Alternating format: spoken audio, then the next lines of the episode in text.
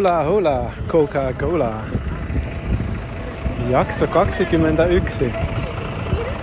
Jotenkin uskomatonta, että ollaan päästy näin pitkälle.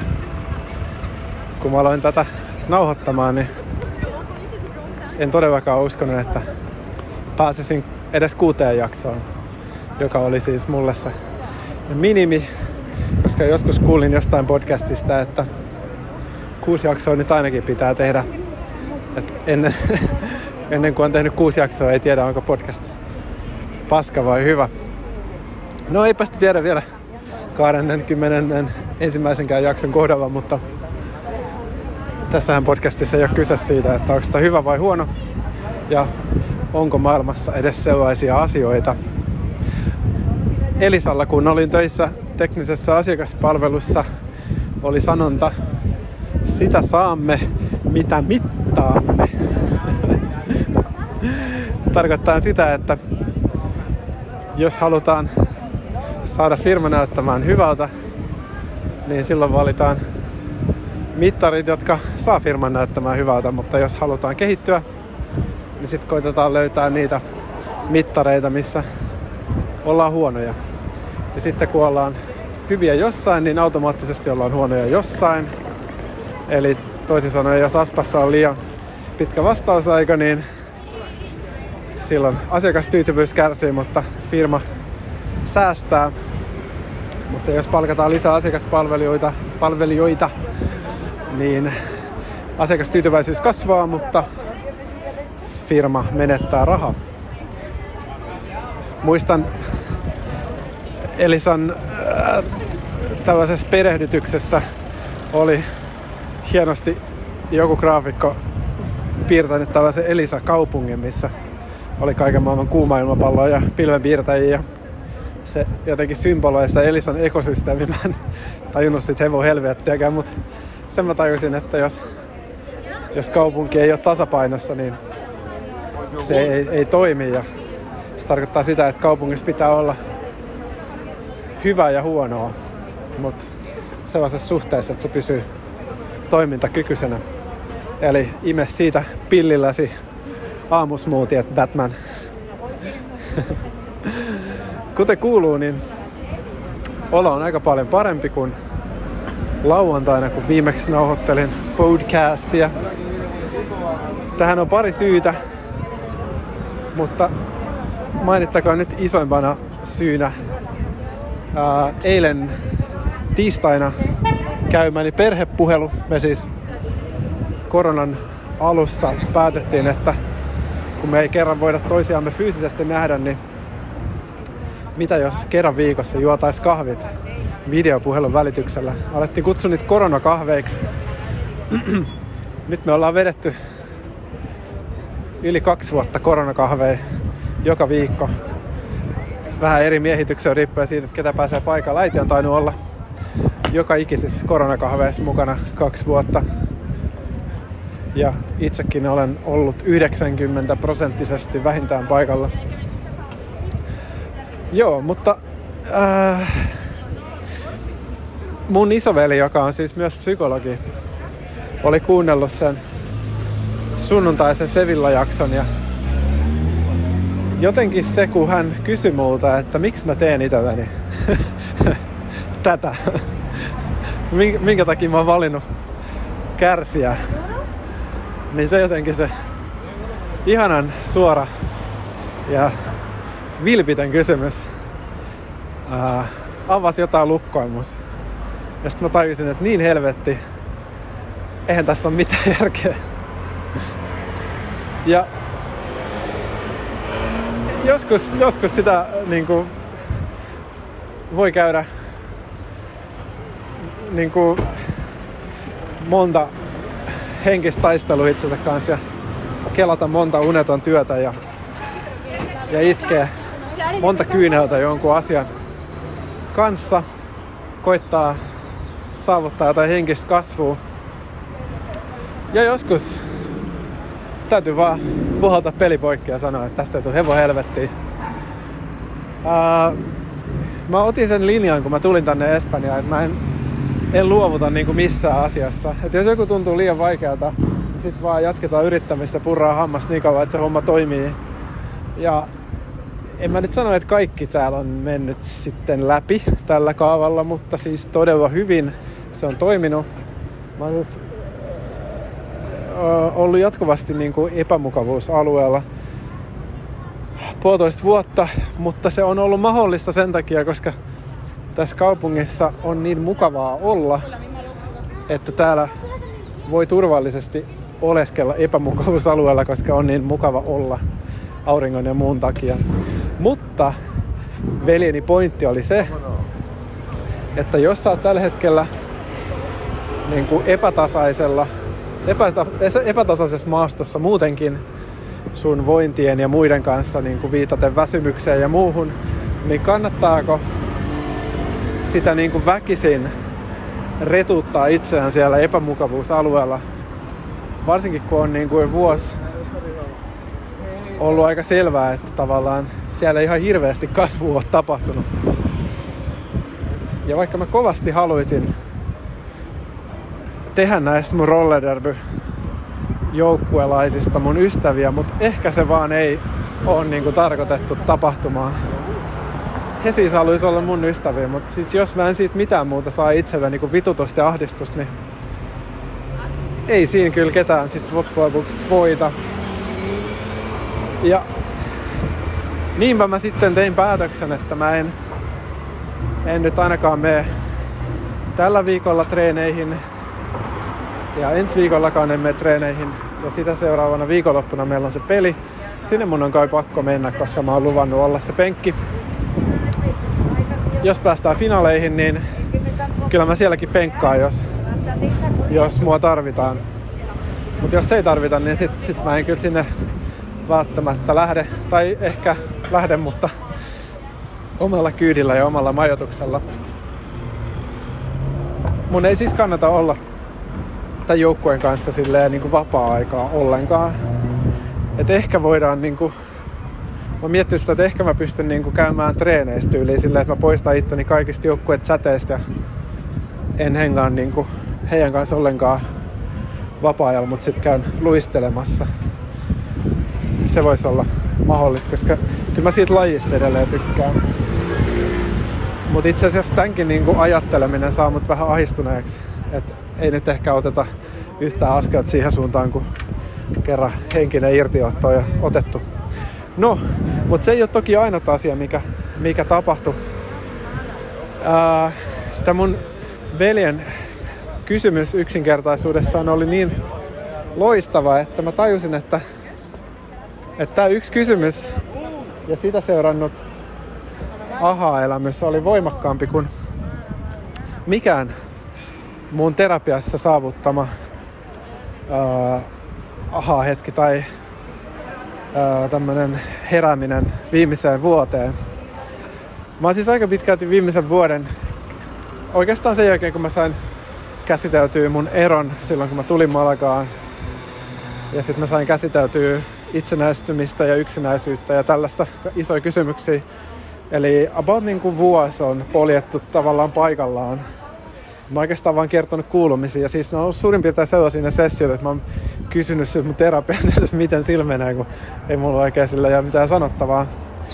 Niin sitten mulla tuli tänään sellainen olo, kun piti uutta Kela-päätöstä hakea jatkokaudelle, että mitä jos mä en hakiskaan sitä.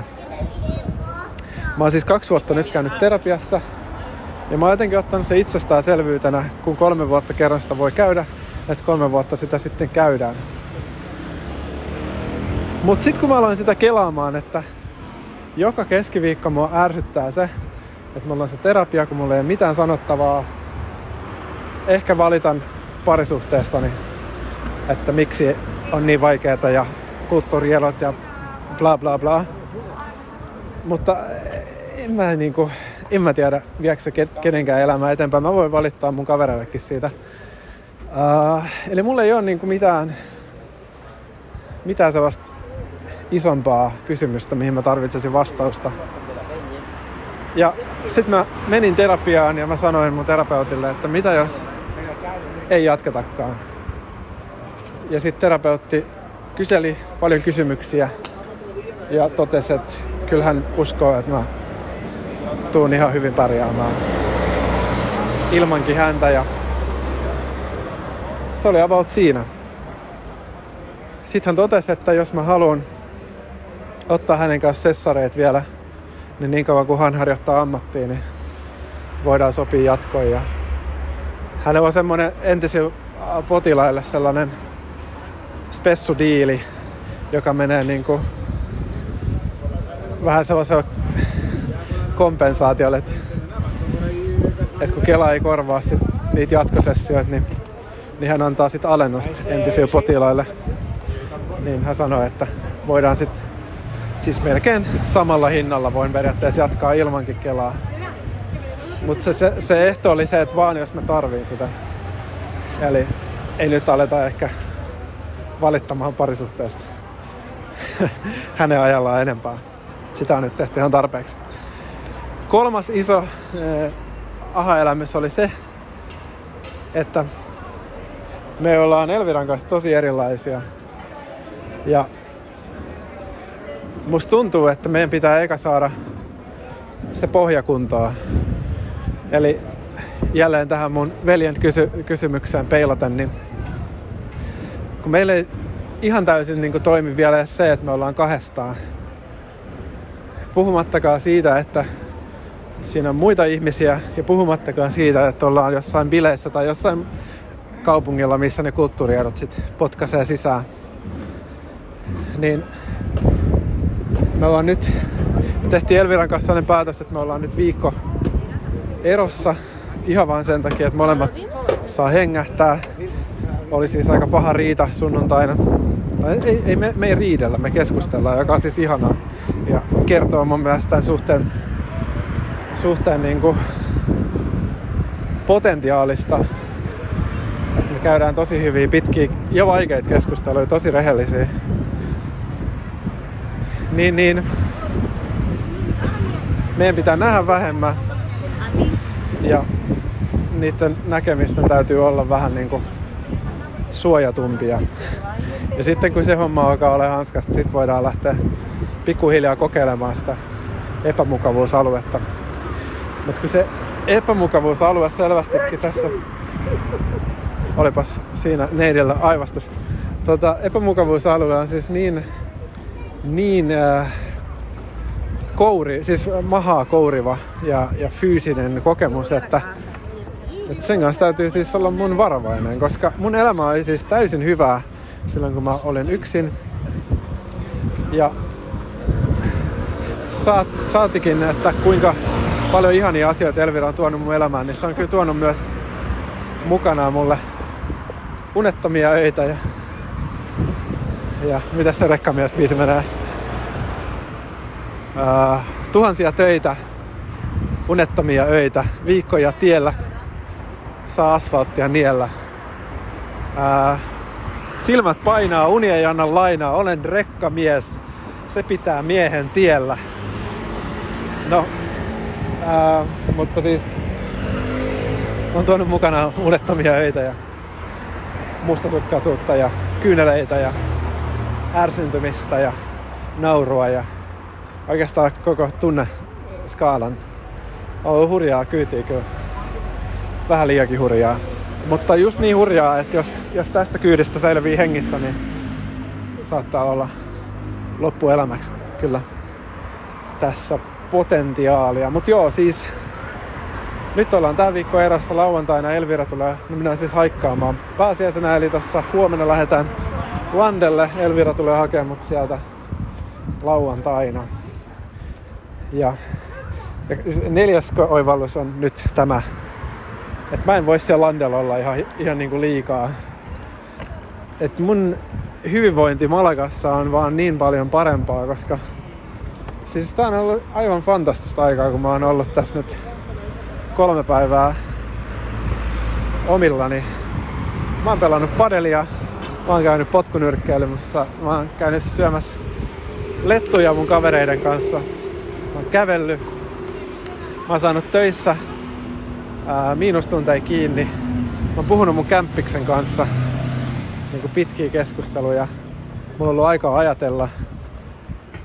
kaikki sellaisia juttuja, mitä tavallaan niin kuin pitäisi kyllä siihen parisuhteessakin mahtua, mutta kun ollaan vielä niin alussa, niin jotenkin mun kaveri aika hyvin totesi silleen, että mä rakastan mun elämää ja mun kavereita, mutta heti kun se mun puoliso ilmentyy kuvioihin, niin mä unohdan kaiken ja sit mä keskityn vaan siihen.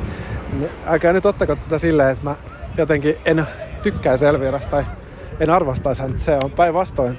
Mä tykkään hänestä niin paljon, että se meinaa tuhota mun elämä. Tai siis hän ei sitä tuhoa, vaan mä tuhoan sen itse. Mutta hän on siinä muusana. Tuhon airut, voisi sanoa. Eli isoja asioita. Terapia loppuu. Se tarkoittaa sitä, että nyt pitää tämän linnun opetella lentämään. Ja toivon, että en tipada pesästä naamalleni. Koska sit pitää alkaa uudestaan terapiaa, joka maksaa vähän enemmän kuin mitä se maksaa aikaisemmin. Se kyllä on pakko sanoa itse asiassa tosta terapiahommasta vielä, että se on kyllä ihan fakenia se, että se Kelan päätös täytyy oikein kerran vuodessa, koska mä hain sen alun perin yksityiseltä, se varmaan voisi hakea terveyskeskuksestakin. En tiedä siitä prosessista mitään, koska se alkujaankin vaikutti mulle ahdistuneelle ja masentuneelle ihmiselle niin vaikealta, että mä mieluummin soitin vaan Max Frantzenille Töölön mehiläiseen ja sanoin, että auta mua Max pääsemään Kela-korvattuun terapiaan. Ja Max teki työtä käskettyä ja 300 € myöhemmin mulla oli Kelan korvauslappu kädessä ja vuodeksi alennuksella tuleva terapia, mutta vittu sentään. Odota 3 kuukautta tai maksa 300 €. Valitse, kumpi tuntuu enemmän epämiellyttävältä. Ja niin ikävää kuin se onkin sanoa, niin kyllä tämä niin kuin loppujen lopuksi, kiitos veljelleni, mutta kyllä tämä loppujen lopuksi on Kelan paskan systeemin syytä, että sitä 3 vuotta nyt ei tuu, koska kyllä se täältä Espanjasta käsin näiden pelausuntojen ja metsästys on kyllä sellaista hommaa, että mä tein se kerran enkä halua tästä enää toista kertaa. Mutta.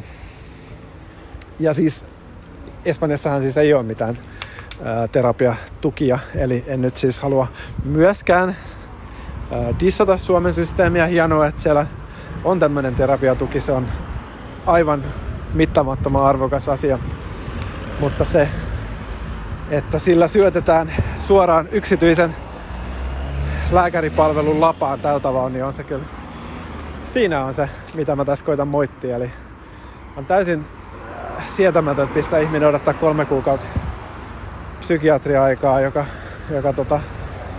jonne sinnekään ei ilmeisesti ihan helpoa pääse, koska jotkut lääkärit ei usko mielenterveysongelmiin, mutta silloinkin kun sinne pääsee, niin ahdistuneelle ja masentuneelle ihmiselle se prosessi on aika rankka. Ja ahdistuneen ja masentuneen ihmisen harvemmin on 300 € heittää niin kuin yhteen paperilappuun. Siis vuodessa, niin ei se mitään herkkua. Ja siis, jos joku terapiaprosessista on kiinnostunut, niin mulle voi laittaa yksäriin Jukka Friitta Instagramissa. Mä voin kertoa lisää, mutta sanon vielä sen, että jos te mietitte, että mitä terapia maksaa vuodessa, niin Kela-korvausten kanssa yksityisellä lääkärilausunnolla se maksaa kerran viikossa käytynä 2000 €. Eli noin 170 € kuukaudessa. Ei mitään maailman kalleinta, mutta ei mitään halpaakaan. Eli sen verran mä nyt tuun säästää tässä mun päätöksessä myös. Mutta oman mielenterveyden kustannuksella mä en sitä säästöä tee. Eli jos tää nyt alkaa tää mun laiva uppoamaan, niin kyllä mä sitten häntä koipien välissä soitan tälle mun terapeutille ja koitan sit päästä jatkoille. Mun työpaikka tarjoaa myös juurikin tän Max Frantzenin psykiatriapalveluita osana mun sairasvakuutusta. Eli mä voisin hänellä alkaa myös käymään siis terapiassa, mutta jotenkin itse ajattelin, että 200 € tunnissa laskuttavan erikoislääkärin palvelut jälleen kerran tyttöhuolista niin kuin märehtimiseen ei välttämättä ole kenenkään edun mukaista, että kyllä siinäkin joku kriisi pitää olla päällä, että Maxille lähden soittelee. Mutta joo, fiilis on vähän niin kuin olisi päässyt, mä sanon kirjeen postissa, että on päässyt johonkin joku opiskelupaikka tai joku vastaava olisi myönnetty. Mä oon uuden edessä ja se on jännittävää. Ja musta tuntuu, että mä oon nyt tehnyt, kiitos mun isoveljen kysymyksen, niin mä oon tehnyt nyt elämässäni sellaisia siirtoja, jotka tulee määrittää mun tulevaa vuotta aika paljon ja toivottavasti tekee siitä taas vähän paremman, koska elämähän on jatkuvaa soutaamista ja huopaamista. Pitää vaan testailla eri yhdistelmiä, mikä toimii ja mikä ei toimi. Mutta joo, nyt mä oon tässä mun kotiovella, niin mä menen tonne sisälle tekee vähän lisää töitä. Niin olipas mukavaa puhua taas teidän kanssa ja pitäkää oikein hyvää pääsiäistä ja syökää sitä mämmiä, kun teillä sitä on. Noniin, kuulemiin.